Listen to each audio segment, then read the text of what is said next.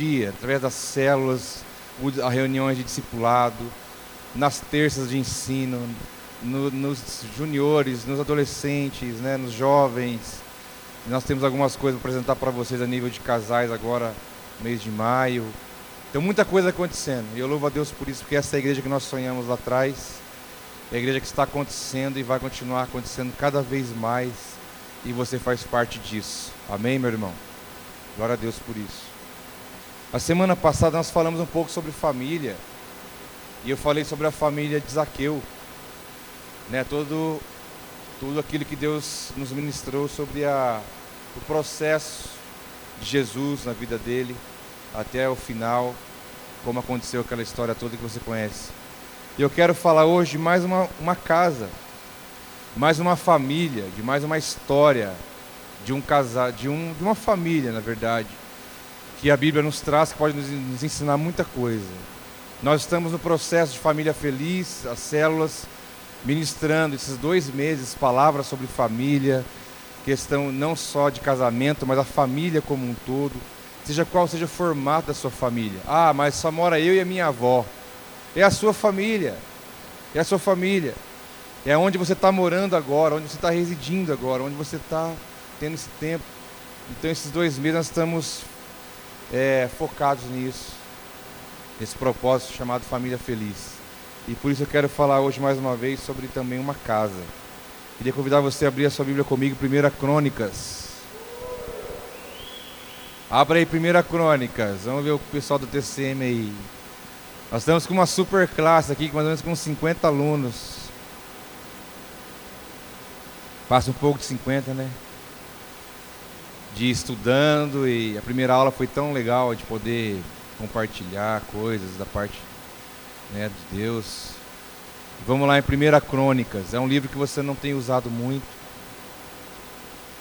Não é um livro muito explorado, pelo fato de que é um livro que você corre o risco de quando você for ler a Bíblia, você querer pular ele. Igual que quando você vai lendo a Bíblia, chega em Levítico e você acaba, ah, eu vou pular esse livro. Parece que ele diga falando de rituais, de sacrifício, de utensílios do templo, de genealogia e tal. Mas tudo na Bíblia tem um significado. Né? E o livro de Crônicas também se trata muito de genealogia, pai do pai, do pai, do pai. E às vezes acabando se tornando uma leitura cansativa se você não buscar um significado. Então, 1 Crônicas capítulo 4, você vai observar aí no começo do capítulo, já começa falando sobre genealogia. Dá uma olhadinha aí no texto para você ver. Olha o primeiro versículo, olha o segundo versículo, o terceiro, o quarto, o quinto, o sexto. Só genealogia, o pai, do filho, do pai. O sétimo versículo, o oitavo versículo. E então no nono versículo dá uma quebrada no discurso, na narrativa do texto. E diz assim, no nono versículo. Jabes foi o homem mais respeitado de sua família. Sua mãe lhe deu o nome de Jabes, dizendo: Com muitas dores o dei à luz. Jabes orou ao Deus de Israel: Ah, abençoa-me e aumenta as minhas terras. Que a tua mão esteja comigo, guardando-me de males e livrando-me de dores. E Deus atendeu ao seu pedido. Pai, nós estamos aqui expostos à tua palavra nesta manhã. E a tua palavra ela é luz, ela, ela é lâmpada para os nossos pés. Na sua palavra, tudo que há de escuridão é exposto e é anulado. Peço a ti, Deus, que teu Espírito tenha liberdade nesta manhã para perscrutar o nosso coração, nossa história, aquilo que está lá dentro de nós. Que o Senhor possa, Pai, nos edificar, nos confrontar, nos consolar, para a glória do teu santo nome que nós oramos. Em nome de Jesus. Amém. Como eu disse para você, o texto de Crônicas, ele começa com uma narrativa de genealogia. E ele vai, ele embala nisso. E no versículo 9 dá uma quebrada nesse, na narrativa do texto, em, entrando em detalhes um pouco sobre a vida do Jabes. Jabes. Inclusive as grávidas de plantão, tá aí uma sugestão, né? Jabes. Melhor que Beltesazar, né? e tudo que nós sabemos sobre Jabes na Bíblia está aqui, nesses dois versículos, não fala mais nada dele. Tudo que existe sobre a vida desse homem está aqui nesse pequeno texto, no meio de uma genealogia, de uma narrativa do livro de Crônicas. Mas interessante que Jabes ele é descendente de Judá e ele está aqui inserido num contexto de uma família, de uma casa. Esse homem que um dia foi menino, né, ele está inserido no contexto de uma realidade de uma casa, como também a minha, a minha casa e a sua. E o que nós podemos aprender nessa realidade? O que nós podemos aprender com a história deste nome chamado Jabes? Existe um livro escrito sobre a oração de Jabes, a oração famosa de Jabes. Né, existem ministrações feitas em cima da oração de Jabes, a oração famosa de Jabes. Não sei se você já ouviu falar sobre esta famosa oração de Jabes. Não tem como falar de Jabes sem falar de sua oração. Mas a oração vamos deixar para depois. Vamos começar um pouco mergulhando na realidade desta, desta vida. Nós podemos começar dizendo que este homem chamado Jabes, ele começa a vida de uma forma um pouco difícil. Ele recebe uma sentença dentro da sua própria casa. Ele recebe uma sentença que vai influenciar toda a sua vida. E essa sentença também, espiritualmente falando, ela surgiu dentro de casa. Que diz a palavra que quando ele nasceu, a sua mãe deu-lhe o nome de Jabes. Com muitas dores odeia a luz. Porque o nome de Jabes significa isso: aquele que causa dor, aquele que causa sofrimento. Nós entendemos que na, na, naquele tempo do Velho Testamento, é, as pessoas davam o nome pelo significado que aquele nome trazia sobre aquela pessoa. Então o nome era dado a partir do que o pai e a mãe desejaria para o filho, ou também qual era a expressão de fé dos seus pais, que era, que era exposto através do nome que era dado ao filho. E aqui nós vemos Jabes carregando esse nome, aquele que causa dor, aquele que causa sofrimento. E o nome é muito forte na, na realidade aqui do Velho Testamento, tanto é que Deus mudou o nome de pessoas. Se você ler ali né, o Velho Testamento na história de Israel, dos Hebreus, você pode ver que Abraão anteriormente se chamava Abrão. Sara se chamava Sarai. Jacó tornou-se chamar Israel.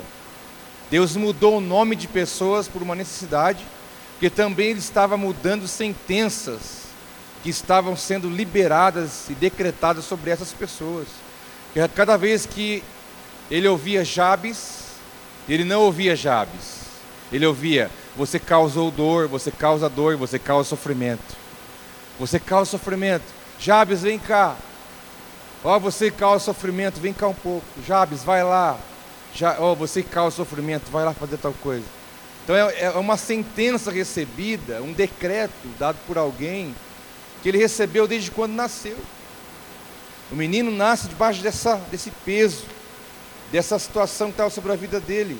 E tudo que nós somos, irmãos, irmãs, nós herdamos da nossa família. Sabia? Tudo que você é, você herdou.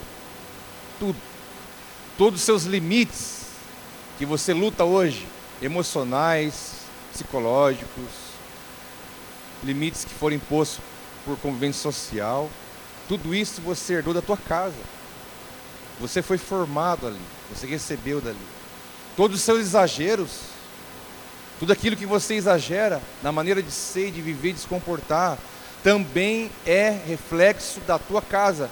Tudo que você vive hoje, tudo que você é, a sua essência, você tem como herança. Nós somos fruto do meio, de onde nós saímos. Nós não temos como negar isso. Primeiramente, geneticamente, você é uma herança genética.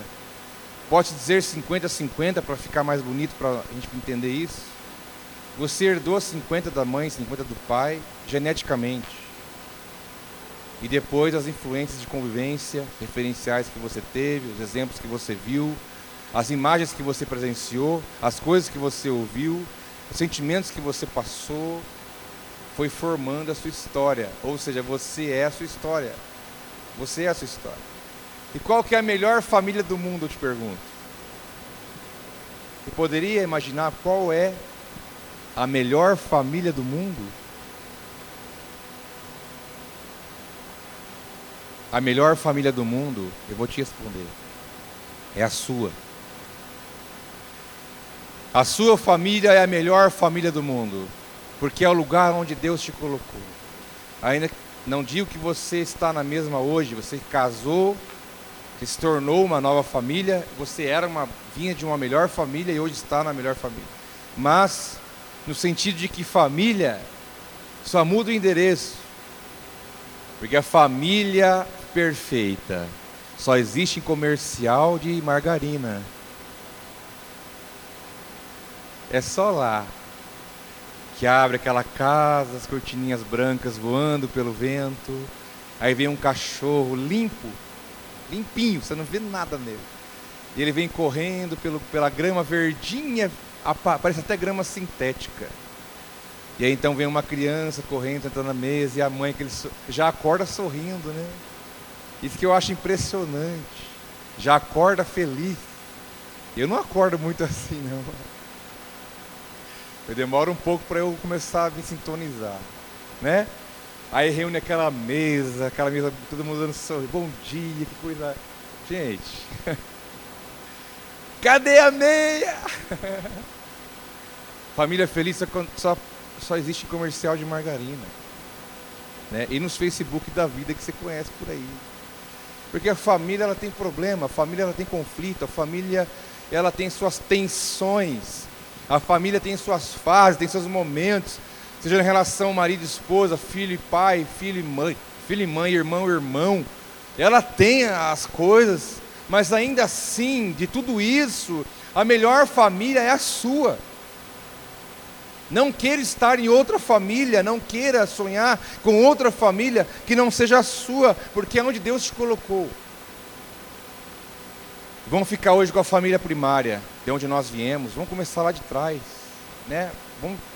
Hoje nós somos casados, muitos de nós temos filhos, mas vamos ficar um pouco mais atrás. É nesse ambiente que nós somos amadurecidos, formados. É nesse ambiente onde somos realmente é, conscientizados de quem somos.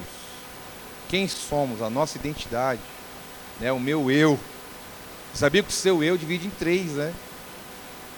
Você é o eu hoje, teu presente.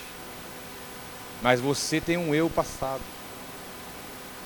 A sua história é o seu eu de ontem. Mas existe um eu que está diante de você, que é o seu futuro. Então você convive com três eus. Eu não quero gerar um nó na tua cabeça, mas é uma realidade.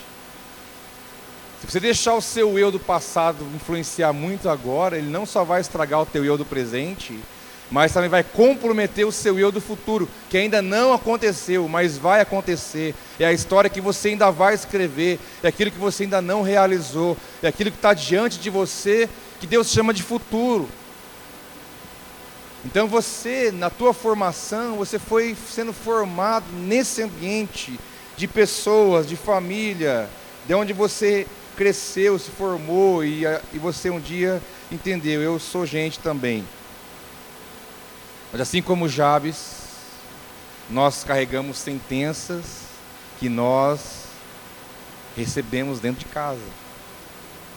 Muitas vezes de, de forma consciente ou inconsciente, você, você é o resultado dessas sentenças, de palavras, de, de coisas que aconteceram, de como você vive. O seu comportamento hoje, o padrão moral que você tem, até onde eu posso, até onde eu não posso, o que é certo, o que é errado. Hoje a palavra de Deus tem entrado na tua vida para te dar um, um padrão daquilo que Deus quer para a sua vida, mas isso está em confronto com aquilo que você recebeu de casa, o padrão de referencial que você teve, é o que estabeleceu o padrão moral dentro de você, o quem eu sou, até onde é permitido, até onde não é. E junto com isso vem as sentenças que nós trazemos na nossa vida nossos referenciais são eleitos eleitos por nós. nós entendemos que as relações elas são ambivalentes. Toda relação tem duas coisas. Ambivalente é aquilo que tem dois valores, sendo contrário ou não. Vou te explicar. Por exemplo, no relacionamento de marido e mulher, tem amor, não tem? Tem amor, não tem? Mas o amor anda ali com ódio, ali, ó, assim, ó. Ah, pastor, para com isso. É verdade. A capacidade que o ser humano tem de amar, ele tem de odiar. E essas duas coisas ficam ali, ó. Ou o dia que você está numa, numa, num conflito, no relacionamento conjugal, onde você começa ali uma tentar chegar num ponto e não chega, não consegue chegar, e fica para depois continuar, né? Você fica aquele negócio ruim, aquela coisa mal resolvida, tipo, não deu para resolver tudo na hora. Eu te pergunto, é nessa hora que você manda flor? Não. É nessa hora que você manda mensagens românticas? Não.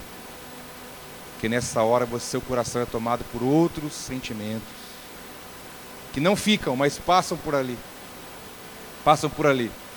Então vamos a outra uma relação que aparentemente do nosso ponto de vista é a perfeita, mãe e filho. Ah, qual, qual é o amor, maior amor que tem na terra? Todo mundo vai falar o quê?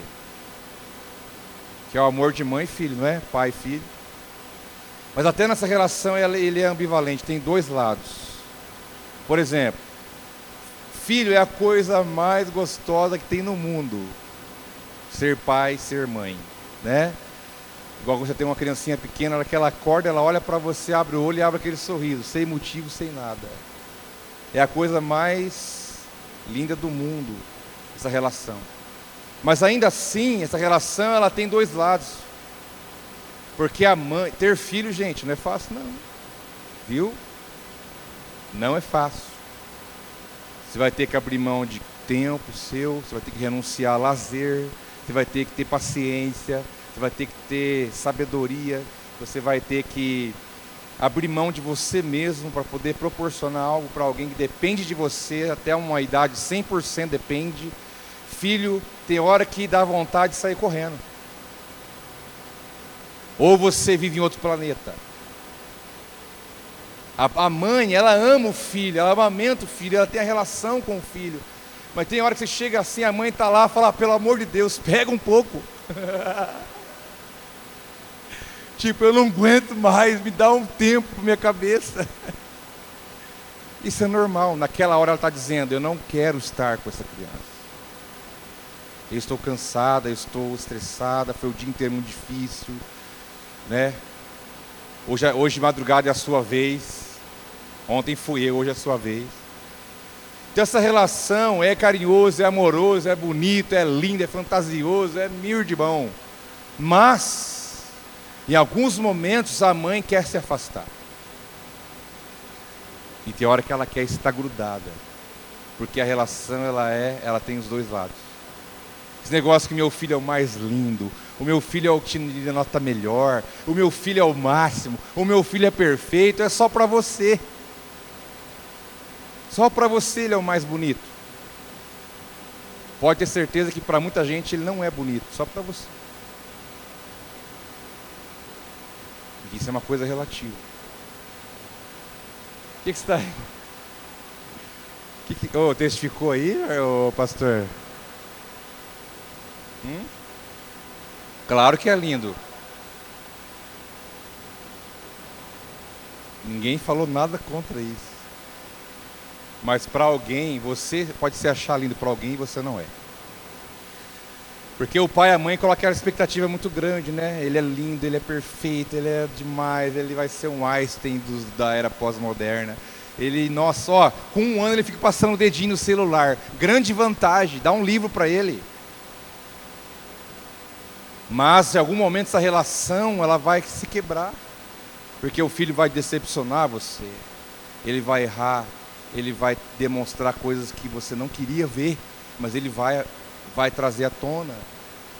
E por causa dessa relação ambivalente do amor e do ódio, da alegria e da tristeza, do afastamento e do querer estar perto, essa relação que toda hora é uma coisa, ela é, ela é conflitante, ela não é controlada, ela é, ela está em constante movimento, por causa desse, desse, dessa evolução toda, é que as, as sentenças aparecem, as palavras surgem, as, as coisas acontecem e passamos por situações difíceis e ouvimos coisas que nós queríamos ouvir, falamos coisas que não gostaríamos de falar, e foi assim que Jabes traz uma sentença sobre ele. Ele causou dor no parto de sua mãe, e a mãe falou: por causa disso, seu nome será Jabes. Você é uma pessoa que só deu e vai ser lembrada como aquele que causa sofrimento. Pode ser que o seu nome não tenha nada a ver com isso, mas você pode trazer sentenças lá de trás da tua vida da tua história. Então, primeiramente, essa casa, ela começa a viver essa, essa dificuldade. Uma sentença estava sobre a vida dele, que a própria mãe lançou. Ele não escolheu, ele não, não tinha nem condição de dizer sim ou não, mas as coisas foram acontecendo. Como também na tua história, você não teve condições de algum momento de dizer não, sim, vamos por aqui, vamos por lá. Não, a vida aconteceu. E você não pode se achar uma vítima da tua história, porque isso não é de Deus.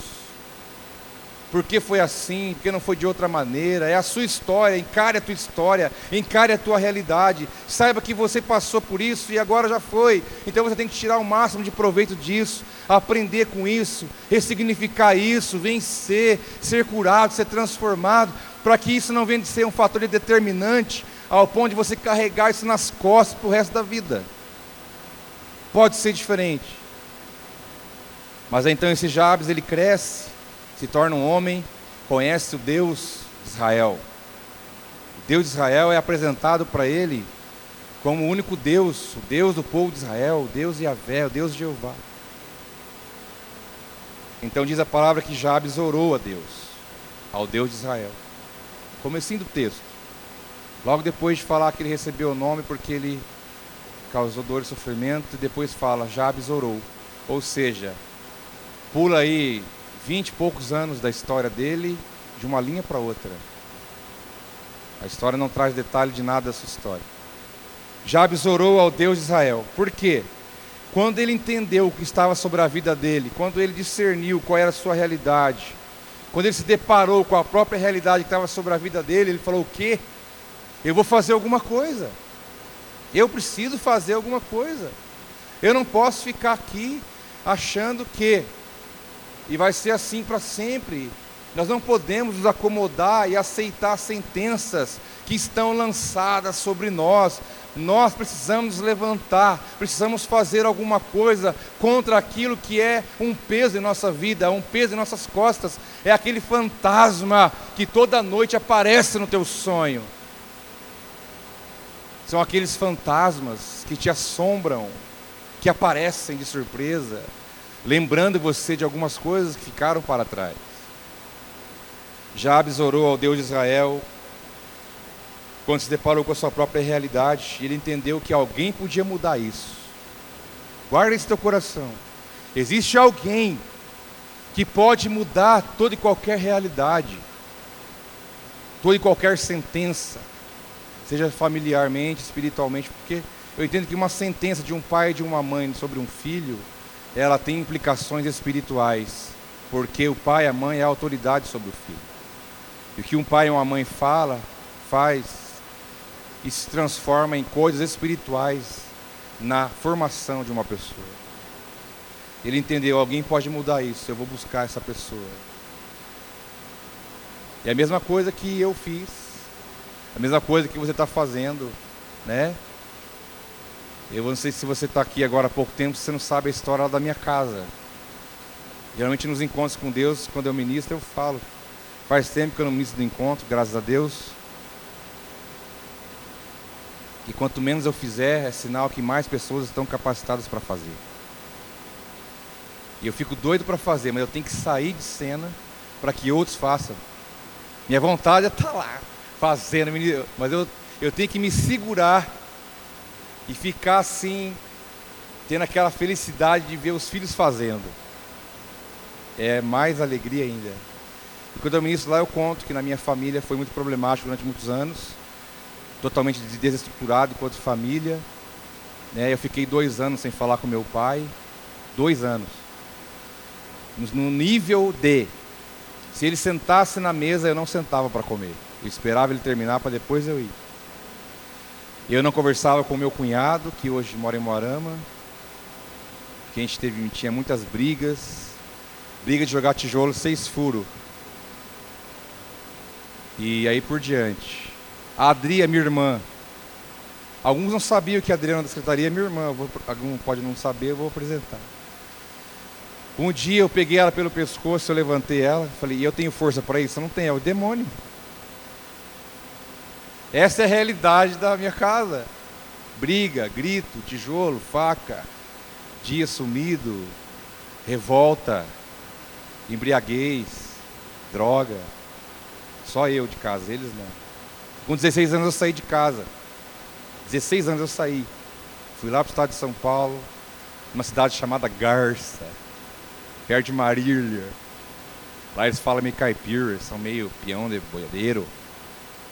Tem cara que usa cinta de fivela, nunca vi um boi na vida, mas tudo bem. E igual aqui também, né? Tem.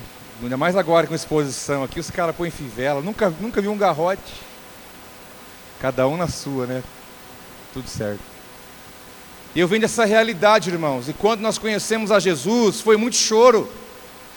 Tinha um tio meu de Bauru que ele vinha de vez em quando para casa, e quando ele vinha para cá visitar a família, você podia saber, Deus usava a vida daquele homem, de ficar duas, três horas em volta da mesa, relembrando histórias, pedindo perdão para o outro. Havia muito choro ali, muito reconhecimento. Teve dias de ninguém comer em casa. Mas nós entendemos que nós tínhamos encontrado alguém que poderia mudar as sentenças que estavam sobre nós.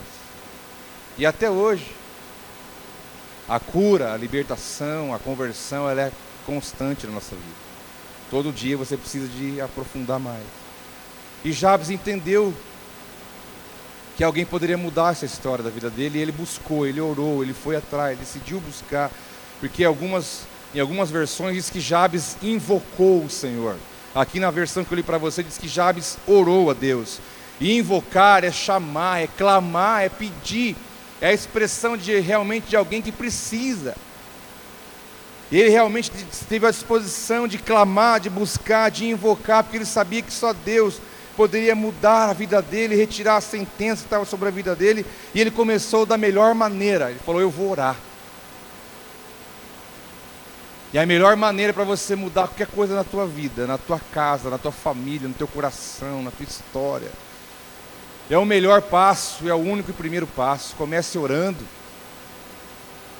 Porque a oração é um relacionamento com o Pai, é onde você vai falar, Ele vai te ouvir. E Ele vai entender o que está dentro de você, Ele vai entender, Ele vai ouvir você. Porque só ora quem depende. Se você for uma pessoa, ou conhecer alguém que não ora, Saiba, essa pessoa ela vive uma vida autossuficiente. Ela vive dizendo: Eu não preciso de Deus. Porque só ora quem depende, só ora quem busca, só ora quem sabe que não pode viver sem. A oração, ela é como as, as atividades vitais, como se alimentar, como se cuidar. Ou seja, eu não vivo sem isso. Quando você não ora, não tem uma vida de oração, de relacionamento com Deus, está dizendo para ele assim: Eu não preciso de você. É assim que Deus vê. Eu não preciso, eu sei fazer, eu dou conta, eu me viro, eu decido, eu planejo, eu, eu realizo, e eu vou, vou indo. o dia que der um problema e ficar ruim, aí eu, aí eu vou orar. E aí Deus sabe que você só busca Ele quando as coisas estão difíceis. Então Jabes começou do, do primeiro passo e o mais importante para nós, como exemplo, que é orar. E aí então Jabes pediu quatro coisas a Deus. Quatro coisas ele coloca diante do Senhor. E ele começa a expressão que eu li para você tem assim: Ah, um A-H, ah, abençoa-me. Como se fosse um gemido. uma expressão de gemido. Ah, Senhor, me abençoa, me abençoa. É o clamor de alguém que sente que não é abençoado por Deus. É o clamor de alguém que se encontra em um momento onde parece que Deus está lá, não sei na onde. Com alguns momentos você também passa por isso. Vai dizer que não tem algum momento na tua vida que você acha que Deus está lá em um outro universo. Um monte de coisa importante para fazer. E que Ele não está nem um pouco interessado na tua vida, na tua existência. Ou será que você não passa por isso, meu irmão? Claro que você passa. Tem hora que você acha que Deus está distante, que Ele está longe, porque Ele pode estar em silêncio, ou Ele pode estar ao teu entendimento não realizando alguma coisa, mas não é que ele não está fazendo, não está realizando, é a tua concepção do momento. Deus jamais vai estar distante de você, jamais vai estar com os olhos tirados de você, jamais vai estar não preocupado com você, porque Ele está com, sempre com os olhos sobre a tua vida.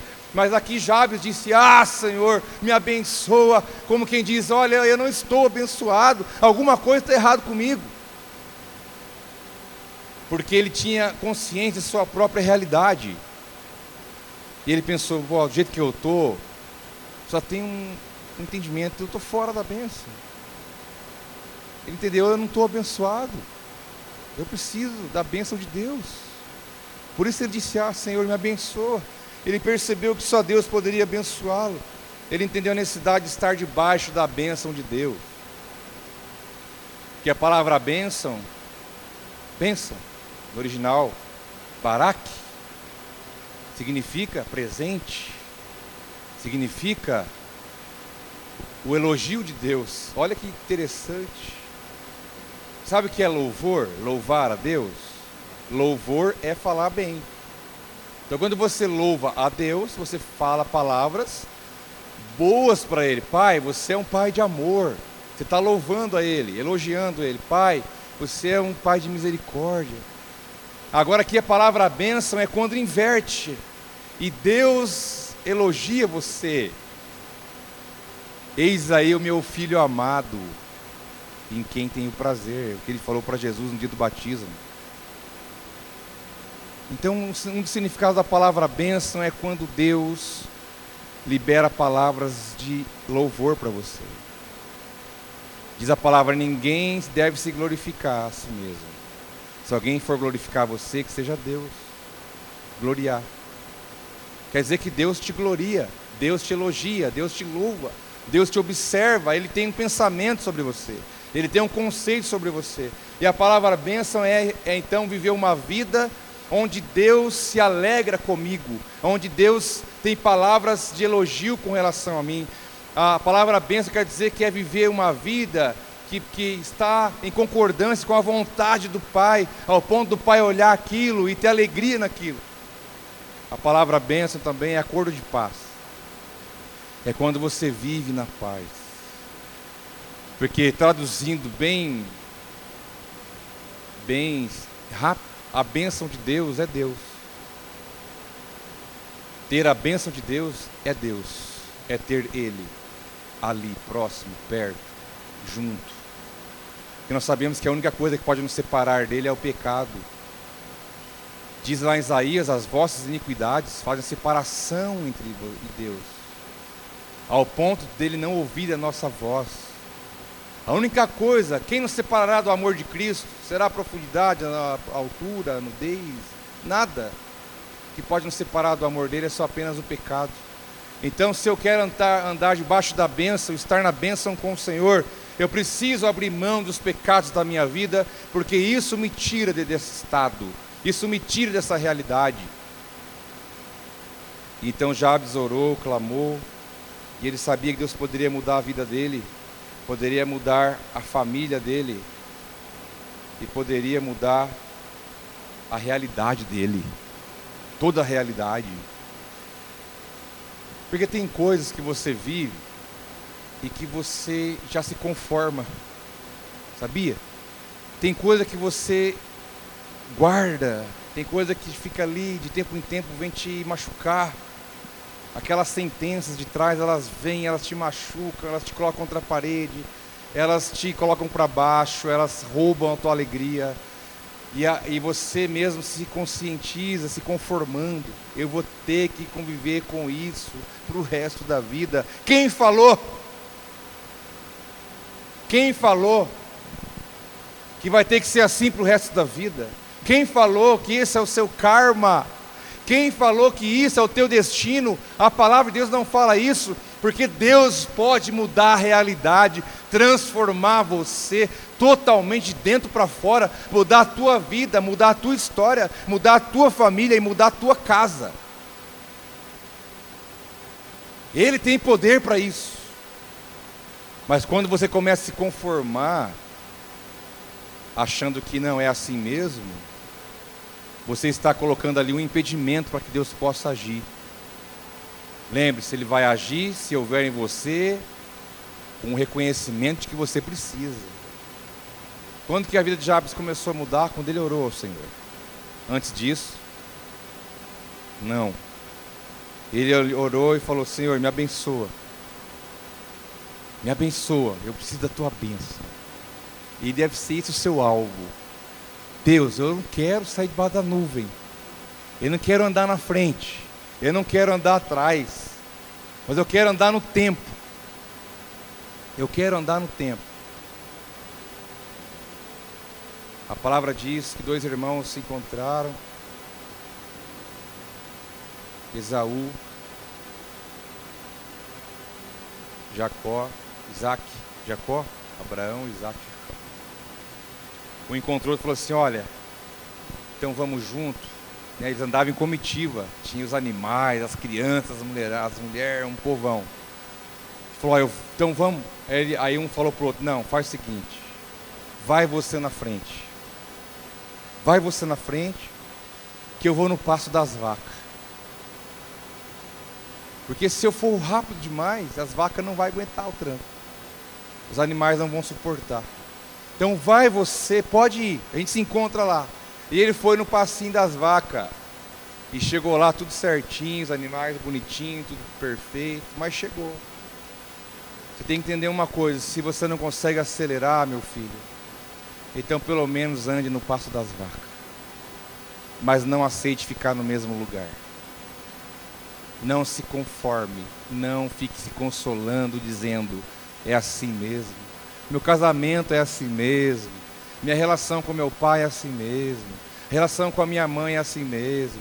Relação com meu filho é assim mesmo. Sai desse discurso. Esse discurso é um discurso de incredulidade. Esse discurso é um discurso de alguém que está amparado numa fraqueza, numa, numa derrota. Isso não vem de Deus, não tem que ser assim. Você está vivo. Só não tem mais jeito para quem não está aqui. Se você está aqui, não aceite as coisas, saia debaixo das sentenças e se coloque debaixo da bênção da palavra de Deus, que é poderosa para mudar tudo. Ela pode mudar qualquer coisa. Então Jabes, depois de orar pedindo a bênção, ele continuou orando, disse, Senhor, aumenta as minhas terras. Aumenta a minha terra. Ele era um homem que já tinha posse. Ele já tinha alguma coisa que Deus tinha dado para ele. E então ele orou: aumenta minhas terras. Ele estava pensando nas possessões posteriores, nos filhos, na sua geração que viesse depois. A palavra diz que o pai e a mãe têm que tesourar para os filhos. Tudo que você tem não é para você. Um dia você não vai estar mais aqui, seus filhos vão dar continuidade. Aquilo que você deixar, nem que seja um relógio, oriente alguma coisa vai ficar. Você não vai levar nada daqui. E Jabes pediu: aumenta minhas terras, aumenta aquilo que eu tenho. Outra versão diz: aumenta as minhas fronteiras, alargue as minhas fronteiras. Alargar a fronteira fala de aumenta as minhas possibilidades. Até agora eu estou nesse aqui, nesse limite. Eu estou nesse espaço. Eu estou vivendo essa realidade. Quando ele ora, aumenta as minhas terras, está dizendo, aumenta meu, meu horizonte. Eu quero ver coisa nova. eu quero ter sentimentos novos, não tem que ser sempre assim. Aumenta minhas possibilidades, me dá novas, novas, novos sentimentos, novas, no, no, nova vida, um novo tempo, algo novo da tua parte, um crescimento, uma influência, uma condição a mais. Aumenta as minhas terras, aumenta as minhas fronteiras.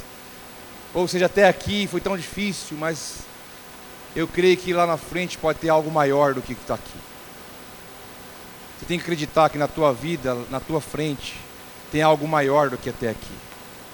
Maiores possibilidades, maiores condições, melhores da parte de Deus para você.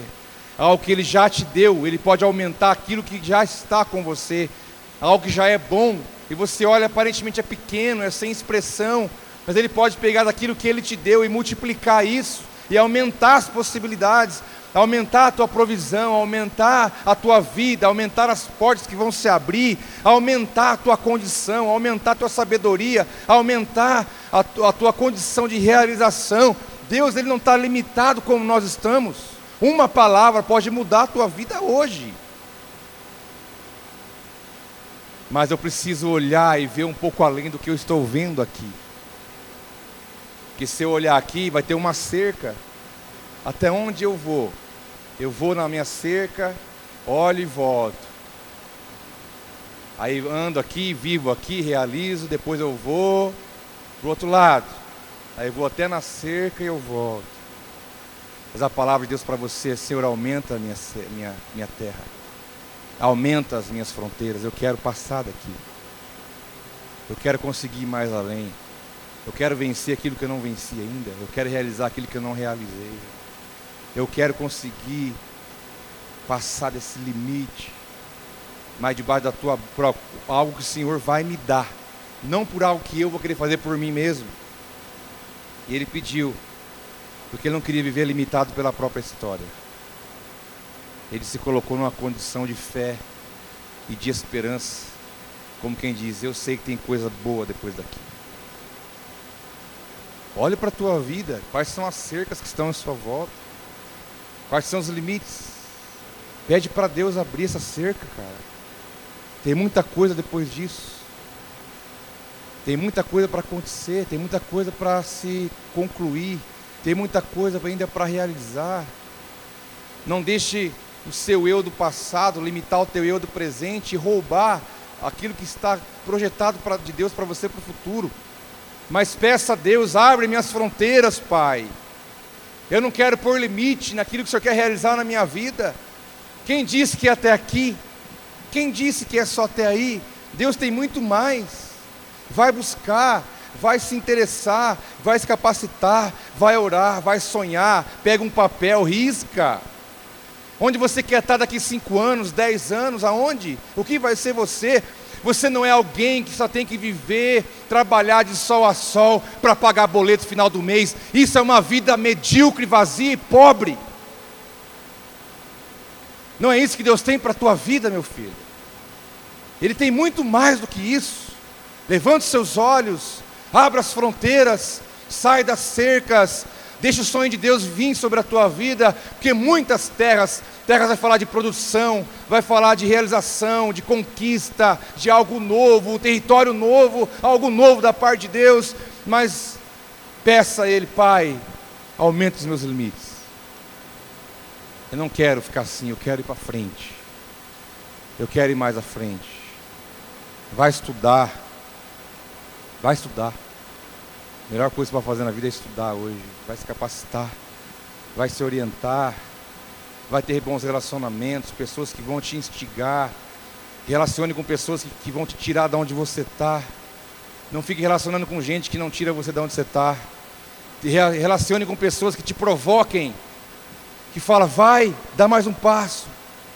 Tenha relacionamento com pessoas que vão te instigar a crescer, a buscar, primeiramente na vida com Deus, porque aqui a prova é que Jabes, tudo aconteceu na vida dele a partir da bênção de Deus sobre a vida dele, começou pelo ponto certo. Ninguém pode ser, realizar, fazer, mudar, transformar, se não for primeiramente pela bênção de Deus.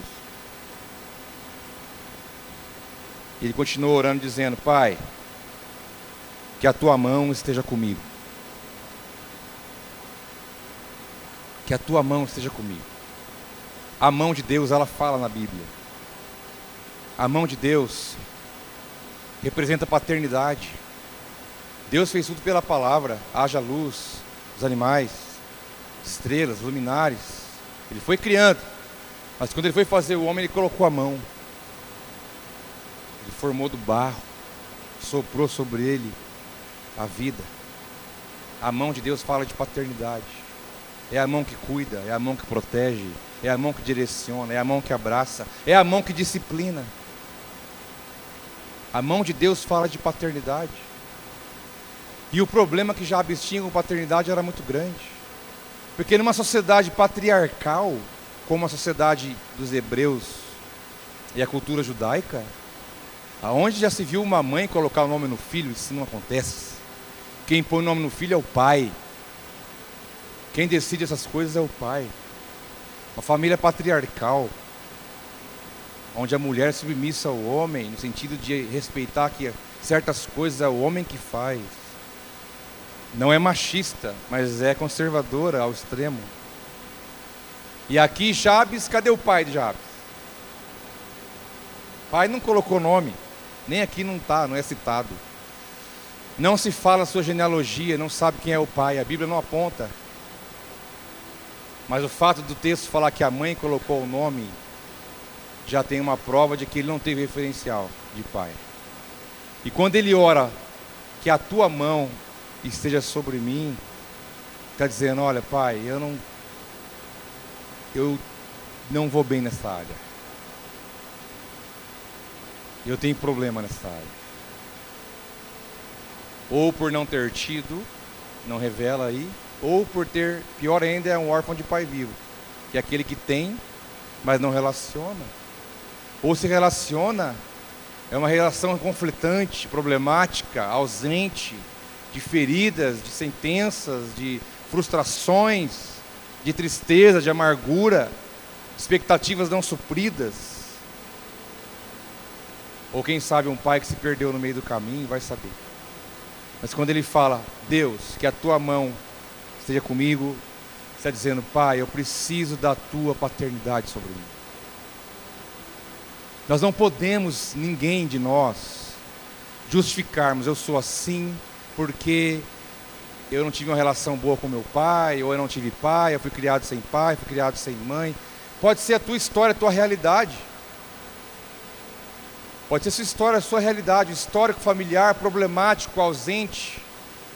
Mas Saiba de uma coisa, eu creio num Deus que vira pai, e eu creio num Deus que também é mãe. E você não vai escandalizar com isso, você está entendendo o que eu estou falando.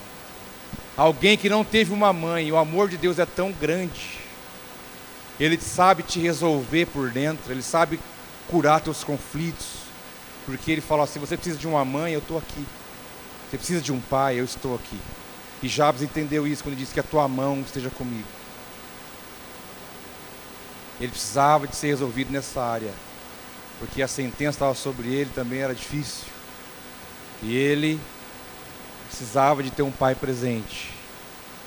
E ele entendeu, naquele tempo, onde não se via Deus como pai, Deus como pai é apresentado em Jesus.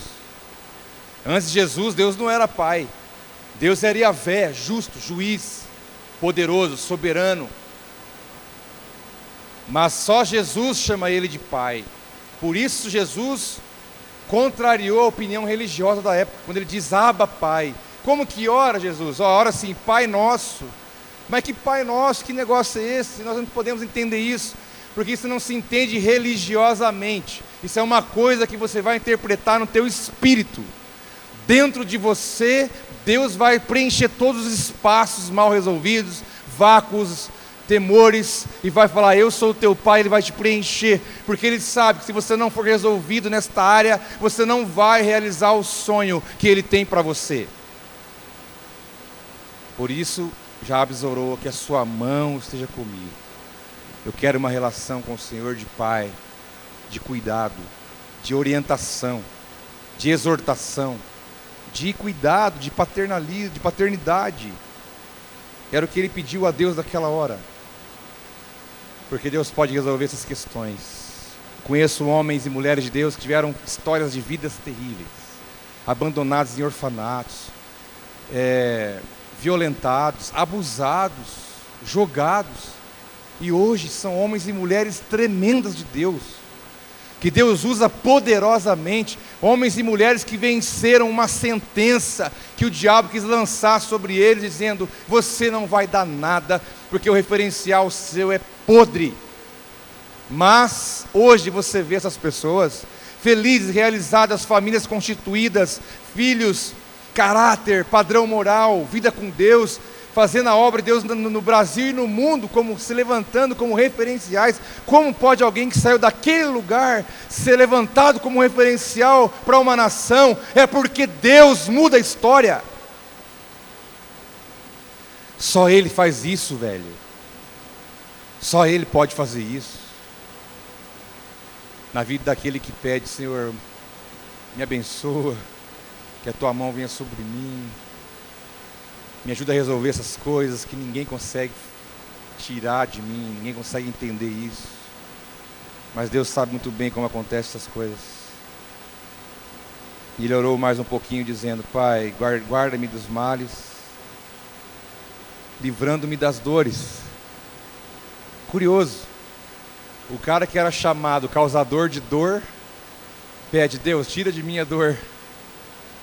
Ou seja, eu entendo bem sobre isso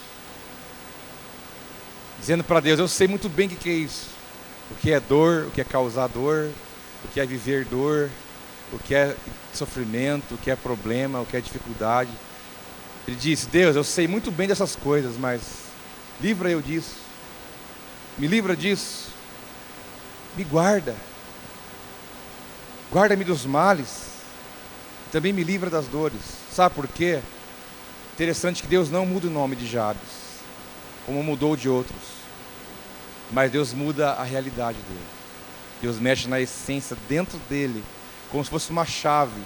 Deus entrasse lá dentro de Jabes, pegasse uma chave e virasse assim, ó. Sabe aquele lugar que a Bíblia fala que é a divisa do espírito e da alma? Aonde fica esse lugar? Vai em Harvard, vai em Oxford, vai onde você quiser no mundo, onde está o maior nível de ciência do mundo. Chega lá e pergunta para eles: aonde está esse lugar? A divisa da alma e do espírito. Pergunta ver se alguém sabe. Ninguém. Porque nesse lugar só Deus pode chegar. E é lá onde está os nós. É lá onde está o, o negócio enrolado. E Deus vai lá e mexe. Guarda-me dos males livra-me das dores, pedindo proteção, pedindo a, presença de Deus, porque ele entendia o seguinte: Deus está mudando a minha vida, Deus vai mudar a minha história, eu vou, a sentença sobre mim vai sair, mas e aí, e agora? Eu preciso saber como lidar com isso. Você tem que saber, meu filho, como que você vai lidar, como você vai administrar aquilo que Deus te dá. Porque você, por não saber como lidar com aquilo que Deus te dá, você corre o risco de estragar tudo. Como algum um pastor diz a expressão, ele usa o termo: Eu não quero me embriagar com as bênçãos de Deus. Porque é, é possível que alguém se perca em meio a tanta bênção. Pode se perder no sentido de se tornar ingrato, não valorizar, ficar longe de Deus, afastar de Deus, pelo fato que está tão assim abençoado que se perde. E aqui na vida de Jabes ele estava dizendo isso, Pai, me guarda, me livra, porque ele entendia que ele estava recebendo algo de Deus. Eu preciso administrar o que o Senhor está me dando. Eu preciso saber como que eu vou lidar com isso. É aquela questão do vinho novo. Vinho novo não se coloca em odre velho, porque vai perder, vai desperdiçar. O vinho novo ele fermenta, o odre velho não sustenta, ele estoura. Ele não consegue manter e reter o vinho novo. Por isso que pede-se a palavra vinho novo é odre novo. Porque ele vai trabalhar junto com o líquido, ele vai fermentar, ele vai inchar, ele vai voltar, ele vai reter, ele não vai perder. Então você para Para entender o que Jabes está querendo dizer para Deus, ele está dizendo: Deus, me ensina a lidar com essas coisas, me ensina a entender a partir de agora aquilo que o Senhor está fazendo em mim, na minha história, na minha essência, aquilo que o Senhor está me fazendo, porque eu preciso administrar bem isso. Me livra daqueles que vão surgir tentando roubar de mim o que o Senhor me deu, porque quando Deus te dá uma coisa, saiba que o diabo está na esquina te esperando. Se Deus te dá uma palavra de cura aqui, na esquina alguém fala, mas será? Será? Deus cura mesmo? Vê bem, hein? Cuidado, você confia demais. Você recebe uma palavra de Deus para a tua família. Alguma voz vai se levantar dizendo: Ih, para com isso aí. A vida é assim mesmo. Nós temos que nos cuidar com aquilo que vai se levantar no nosso caminho. E administrar bem aquilo que Deus nos dá. E assim Jabes, ele orou ao Senhor pedindo essas quatro coisas. E o texto termina de maneira triunfal. O texto term... curto, o texto é curto, objetivo. E diz o texto, é, a, é, o, é o final da história que todo mundo quer. Sabe aquela história final feliz, tende, a letra sobe? Ou desce, não sei. Sobe, né? Sei lá, a letra passa. E diz o texto assim, dois pontos, abre aspas. E Deus atendeu o seu pedido. E Deus atendeu o seu pedido. Ou seja, Jabes, tudo que você falou aí está resolvido. Você quer minha bênção? Está abençoado. Você quer minha mão com você? Está aqui. E não só dou a minha mão, eu dou tudo para você. Meu filho, meu amor, minha graça, minha misericórdia. Eu te dou tudo que você precisar, o meu perdão, minha reconciliação, eu te justifico, eu te, eu te elejo. Eu faço tudo para você. Eu estendo a minha paternidade sobre a tua vida, o meu governo sobre a tua vida. Deus, ele, Deus ouviu tudo que ele pediu. Você quer o meu livramento? Então está aqui o meu livramento. Eu te livro do mal. Eu vou te ajudar a administrar tudo isso que você recebeu da minha parte. E outra, você quer terra, quer crescer, quer avançar, novos horizontes. Então olha onde você quer. Deus ouviu a oração daquele homem e Deus atendeu o seu pedido. E nós cremos num Deus que ouve oração. Aí eu te pergunto: você crê em tudo que você ora? Te fazendo pensar. Tudo que você ora a Deus, você acredita naquilo que você está orando? Ou você lança palavras e diz: Ah, se alguma coisa der certo, amém. Logicamente que a nossa oração tem que estar em concordância com a vontade de Deus, tudo bem, mas eu creio que alguém que está no Espírito não vai orar por algo que não está na vontade de Deus. Por exemplo, Carlão disse aqui: quem está namorando e pensa em casar, curso de noivo. Aí vem a minha indagação. Por que alguém que não pensaria em casar está namorando? Tem lógica? É como eu chegar na faculdade e falar, oh, eu quero matricular no curso de Direito. Fiz vestibular, beleza. Só que é o seguinte, eu não quero formar. Vou ficar aí um ano, dois, três, aí eu reprovo um, reprovo de novo. Eu não quero formar, vou ficar estudando aí. Eu tenho dinheiro para jogar fora, vou ficar pagando mensalidade, vou vir no frio, vou vir na chuva, vou fazer as provas, vou estudar, mas eu não vou me formar. Tem lógica? Tem coisas que vão contra a lógica. Então, se eu oro, se eu falo com Deus, eu tenho que acreditar que o meu Deus e o nosso Deus ouve a nossa oração. Eu lembrei de um dia aqui, meus, meus irmãos, que eu estava dentro de um Del Rey. Você já teve a. Você já teve essa grande experiência. Dirigir um Del Reyzão, Del Rey Guia. Sabe o que é um Del Rey Guia? É o Del Rey, o cara fala assim, deixa eu abrir o porta-mala. Que isso abrir? Peraí. Tuque, puf, abri assim. Retrovisor não era na mão, não, era um botãozinho, mexia elétrico, era, ó, aquilo era um videogame para nós. Dentro de um Del Rey guia, de madrugada no frio fazendo serenata. Pegar o violãozinho, uma galerinha nas casas. Vamos fazer uma serenata. Era outro nome que tinha, não era? É, parece que tinha outro nome. É, sei lá, é, um, é isso aí. Ia lá, chegava na janela da pessoa, todo mundo quietinho, de madrugada à noite, cachorrada latindo, aquele barulho. Então vai. Quero que valorize o que você tem. Você é um ser. Essa era oficial.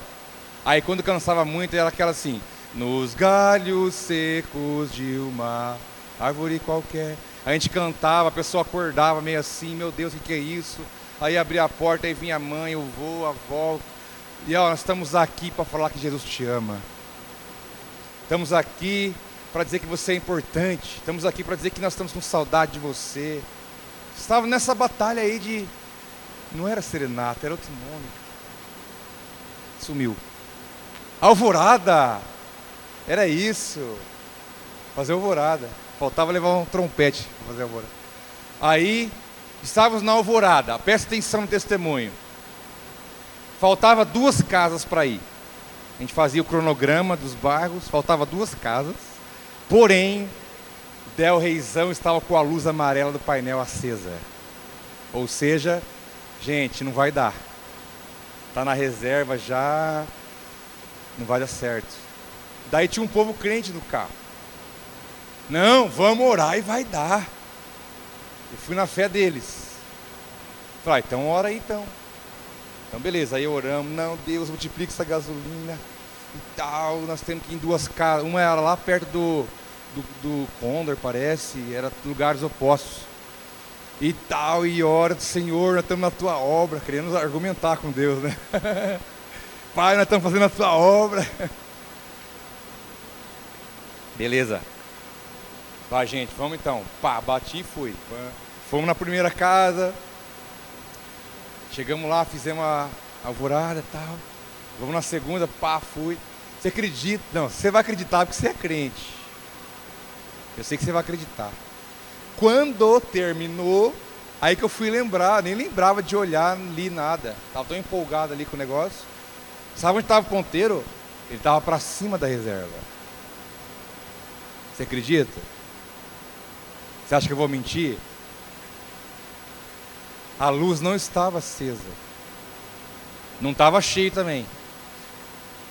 Deus dá conforme a medida necessária. Ele não dá mais nem a menos. Ele dá o que precisa. E aí a, o ponteirinho estava para cima da reserva um pouco. Aí eu pergunto: você crê naquilo que você ora? Às vezes nós oramos e nós não cremos. Então eu quero desafiar você a crer em tudo que você coloca diante de Deus. Jabes orou, creu, Deus atendeu o seu pedido e diz: e Deus foi em direção a ele. Você crê que é um Deus que atende? Você crê num Deus que muda sentença? Você crê num Deus que muda realidades? Você crê num Deus que abre novas possibilidades? Você crê num Deus que muda a história de uma pessoa, independente da história familiar que ela teve, problemas, dificuldades que ela já enfrentou? Se você crê nisso, creia. Porque o texto começa dizendo assim: Jabes foi o homem mais respeitado da sua família. Poderíamos dizer, mas por que não colocou esse, essa frase no final? Primeiro falou quem ele era, depois falou tudo que ele passou para ser. Jabes foi o homem mais respeitado entre os seus irmãos, diz o texto bíblico. Aquele que era o que causava dor, causava sofrimento, problemático, debaixo de uma sentença, problema de paternidade, mas quando ele buscou a Deus, Deus curou a vida dele, restaurou a vida dele, mudou a casa dele, falou: Olha, eu vou te colocar como o mais honrado entre todos, para mostrar que quem faz a obra sou eu. Que quem faz a obra sou eu. É aquela coisa de chegar para ungir o rei, cadê o menino? Cadê os homens? Cadê os filhos? Tá aqui os bonitão, tá aqui os fortes, grandes. Ah, mas não é nenhum desses não. Deus falou que não é nenhum desses. Ó, tem aquele Eliabe, bonitão, fortão, chique. Não, não é esse. Você não tem mais nenhum? Não é nenhum desses. Fala, pode dizer que não tem nenhum, vou falar para você, tem um que está lá que. Tem um que está lá que. Como que nem vale a pena chamar aqui. Ó, traz ele, é ele. Aí veio o baixinho, diz que era ruivo, não sei se comprova historicamente. Mas ele foi levantado rei de Israel.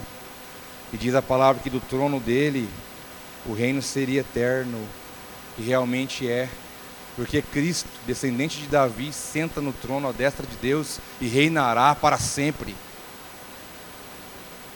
Reinará para sempre. E Jabes foi, entre os irmãos, na sua casa, o homem mais respeitado. Algumas pessoas perguntam, não ia nem falar isso, mas só para fechar. Como que é ser pastor do seu pai, ser pastor da sua mãe, da sua irmã, do seu sobrinho? Quem mais? Seu cunhado. Fala que cunhado não é parente, não sei. Né? e vocês têm a ideia de que um dia eu falei para eles: vão para onde vocês quiserem, não fiquem aqui na igreja. Lá atrás. Eles não se sintam obrigados a ficar aqui porque eu sou pastor, não tem nada a ver.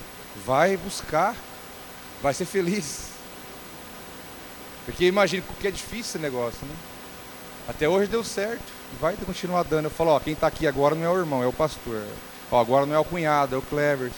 Ó, agora não é o filho. E a gente consegue separar isso. Mas um dia eles disseram, não, nós não vamos. Nós queremos ficar aqui. Aí eu fui o último de casa a me converter. Todos se converteram, meu pai, minha mãe, minhas irmãs, meus cunhados. Todo mundo estava firme na igreja, minha mãe orando para mim, eu lá longe, sumido, fazendo um monte de coisa que não vale a pena contar. E Deus falou: É, cara, eu vou te pegar. Aí podia pensar, tinha que ser o último da casa, virar pastor. Virou, né? Virou, a gente usa essa linguagem. Né? Eu acho que eu virei, na verdade eu era desde quando nasci, eu não sabia. Deus é que falou: Vou te pegar. E Ele armou para mim. Mas eu testemunho isso em outras cidades quando eu vou, porque isso é muito interessante, porque eu sempre achei que eu iria exercer meu ministério longe daqui. Não na cidade onde eu nasci, na cidade onde eu andei louco por essas ruas.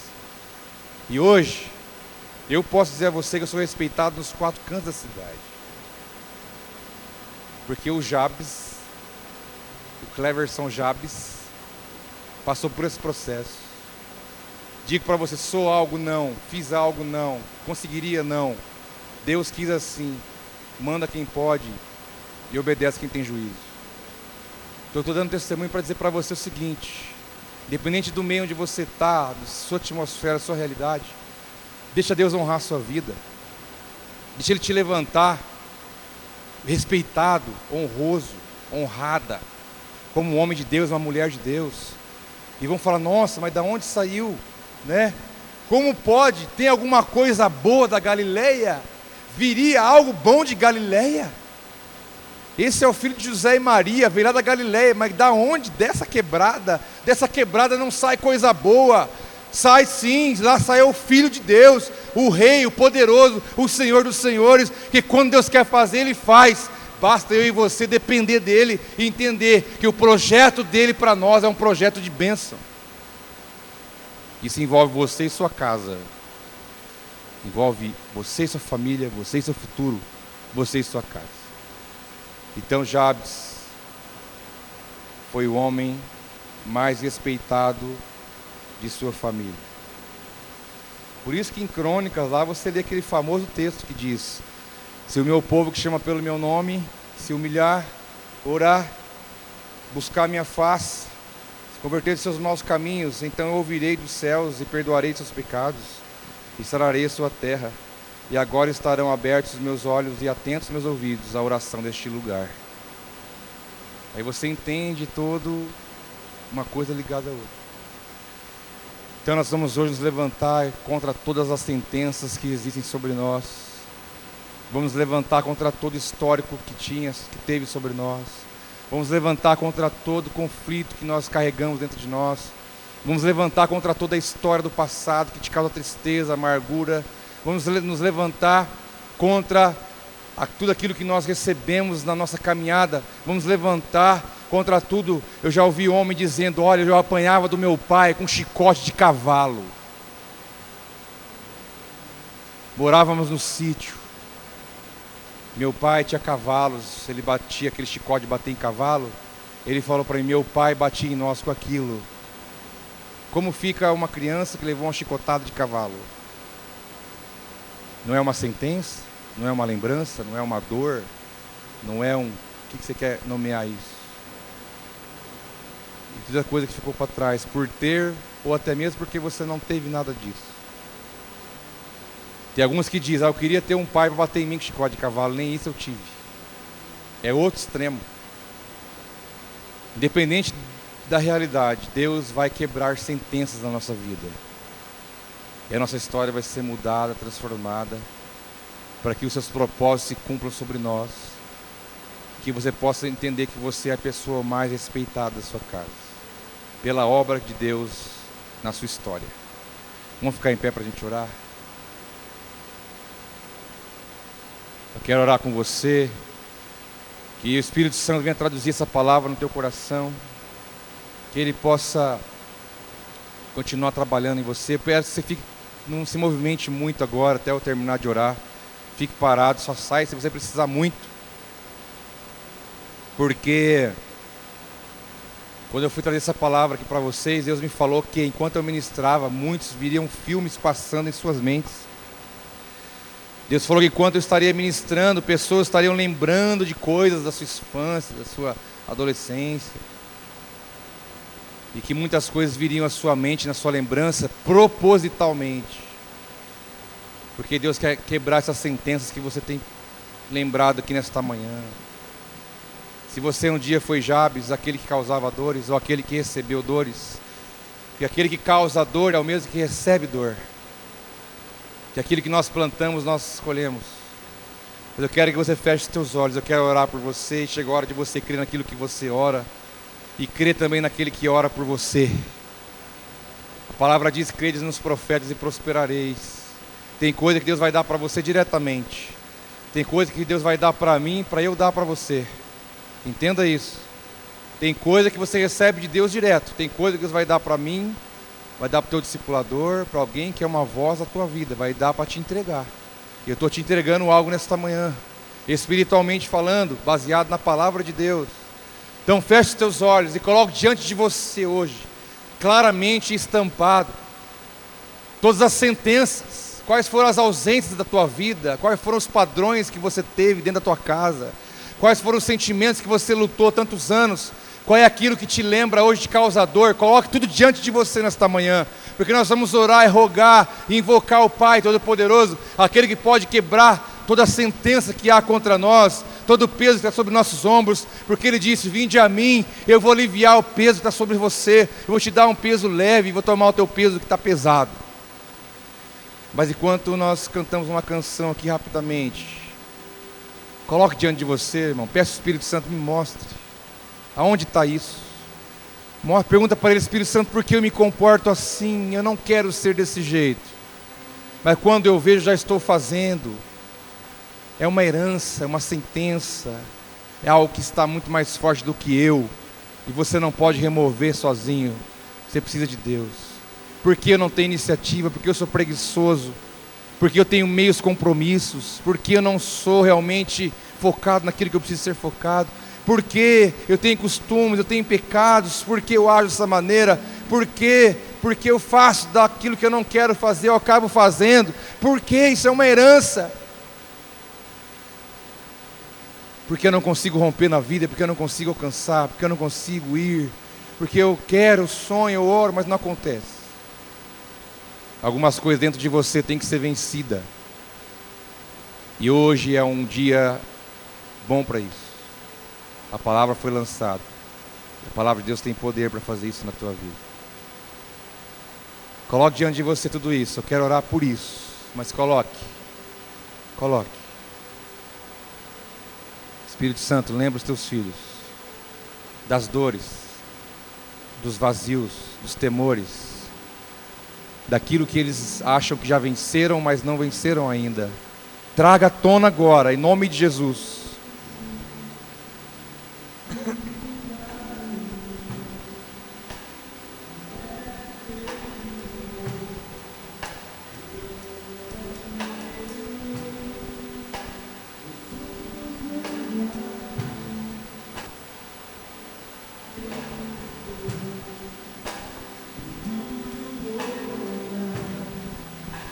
A vida do Senhor.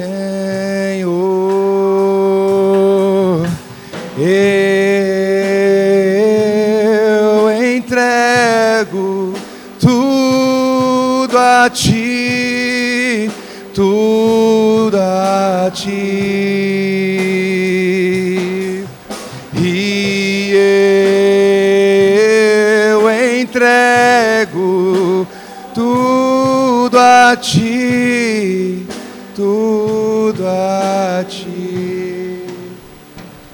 Quero perguntar algo nesta manhã e você vai ter que ser muito corajoso. Você vai ter que decidir isso hoje, independente do que alguém vai pensar ou achar, não importa. Em que momento você se enquadrou. Mas eu não ia orar aqui na frente, mas eu preciso fazer isso porque por uma direção de Deus, mas eu quero perguntar se há algum Jabes aqui que você vem para frente. Se você se enquadrou na história deste homem, dessa família, se você está aqui nesta manhã, vem aqui no altar, é daqui que vai fluir do Espírito aquilo que Deus tem para a tua vida nesta manhã. Não tenha vergonha disso, nós estamos em família. Você não está vindo aqui mostrar pecado, mostrar fraqueza, nada disso. Você está vindo reconhecendo que você precisa de algo de Deus. Você está vindo aqui reconhecendo que você necessita de uma ação de Deus na tua história, no teu íntimo, lá no mais profundo da tua alma. Venha, aproxime-se o máximo que você pode diante do altar. Dê um passinho para frente de você que está aqui. Dê um passo para frente para que outros possam se achegar. Por favor, venha mais perto, venha mais perto. Venha mais perto. Sabe, irmãos, eu quero dizer para você que hoje é uma manhã de muita alegria. Uma manhã de muita alegria. Porque nós estamos diante do nosso Pai. Nosso Pai de amor, que primeiro mostra quem nós somos. E depois ele vem e fala: Eu tenho remédio para você, meu filho. Eu tenho remédio para curar.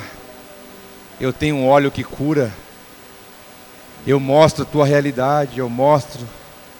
Não é para te envergonhar, não é para te constranger, mas é para te mostrar o quanto você precisa de mim. Jabes orou a Deus, Jabes buscou ao Senhor. A mesma coisa está fazendo aqui nesta manhã, diante do altar. A sua atitude diz: Pai, eu estou aqui para te buscar. E eu quero quebrar as sentenças que estão sobre a minha vida.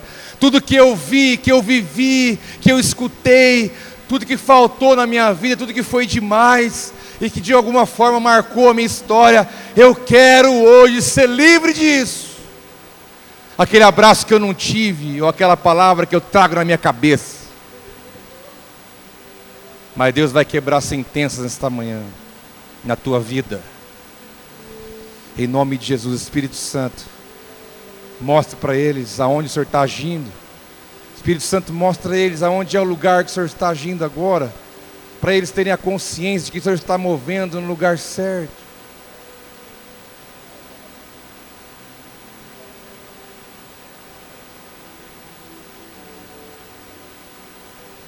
Ele orou dizendo que a sua mão esteja sobre mim, dizendo: Pai, toca na minha vida, toca na minha vida, Pai.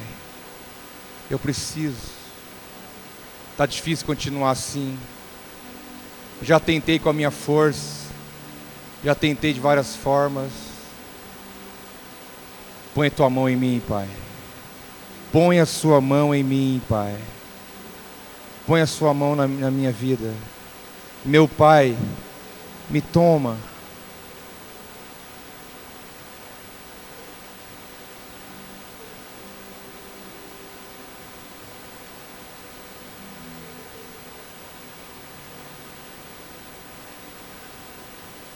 E eu entrego tudo a ti, tudo a ti. Lançai sobre vós a ansiedade, lançai o medo, lançai a dor, tudo a ti, tudo a ti. Nós entregamos tudo em tuas mãos, Senhor. e eu entrego tudo a ti, tudo a ti. E eu entrego tudo a ti, tudo a ti. Pai, nesta manhã nós queremos te glorificar, porque nós cremos que a tua palavra é vida para nós. Deus, o Senhor mudou a vida daquele homem, e ele foi o mais honrado entre os irmãos, não porque ele era melhor que alguém, não, mas porque a tua mão esteve sobre ele, o Senhor mudou a realidade da vida dele. O Senhor mudou, o Senhor não trocou o nome dele, mas o Senhor trocou o seu destino. O Senhor mudou o futuro daquele homem, o Senhor mudou a realidade da casa dele, o Senhor mudou o coração, a alma, o Senhor entrou lá no mais profundo, porque dentro dele havia uma sentença de alguém que deveria amá-lo e o sentenciou. E nós, como igreja, nesta manhã, nós queremos também provar disso. Crendo que assim como o Senhor ouviu a oração de Jabes, o Senhor também ouvirá a nossa oração. E muito, tudo vai mudar em nós para a glória do teu santo nome. Que com isso, o teu nome é exaltado, o teu nome é glorificado. E com isso nós podemos ter experiências novas com o Senhor. Nós pedimos a Ti que o Senhor nos conduza nesse dia. Espírito Santo, eu sei que o Senhor vai continuar falando com os seus filhos. Fala com eles em sonhos, Pai. Mostra a eles quais foram as sentenças que foram quebradas nesta manhã. Que eles possam entender até onde foi o teu agir, que até onde foi o seu mover. Que o Senhor possa trazê-los para eles, que eles entendam o que o Senhor está fazendo. Pai, abençoamos esse dia. Te agradecemos pela tua presença. Queremos ter uma semana abençoada pelo Senhor. Que o Senhor vai abençoar a nossa família, nosso trabalho.